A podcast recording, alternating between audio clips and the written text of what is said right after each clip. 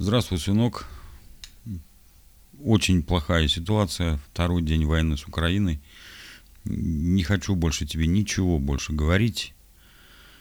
Я тебе просто стихотворение одно или два прочитаю, а там дальше сам решишь, какое у меня состояние сейчас. Никто не знает.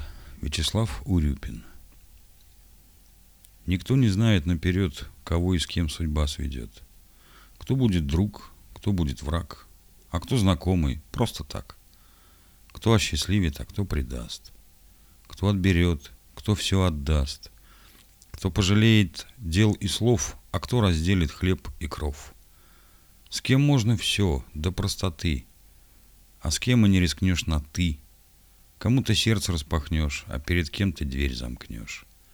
В кого-то веришь, как в себя, кого-то терпишь, не любя. С одним и в горе хоть куда, с другим и в радости беда. Никто не знает наперед, что нас на белом свете ждет.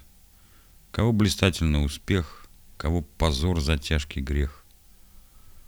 Всю жизнь везение одним, боль и страдания другим — Одним за правду вечный бой, другим и ложь сама собой. Так и живем мы на земле, и в благодетеле, и в зле. Грешим на молодость порой, на обстоятельства и строй. Чужим ошибкам счет ведем, и лишь своих не признаем. Друзей обидеть норовим, и непростительно язвим. Молчим, когда пора кричать, кричим, где надобно молчать. Святынями не дрожим, а перед серостью дрожим. Лелеем собственное «я», то обвиняя, то кляня, исходим в вечной суете. Глядишь, а мы уже не те. Никто не знает наперед, к чему все это приведет. А жизнь уходит между тем, частично или насовсем. Ну, вот как-то так. Такой сегодня короткий ролик получился. Такое короткое мое письмо к тебе. Ну, оно уже есть.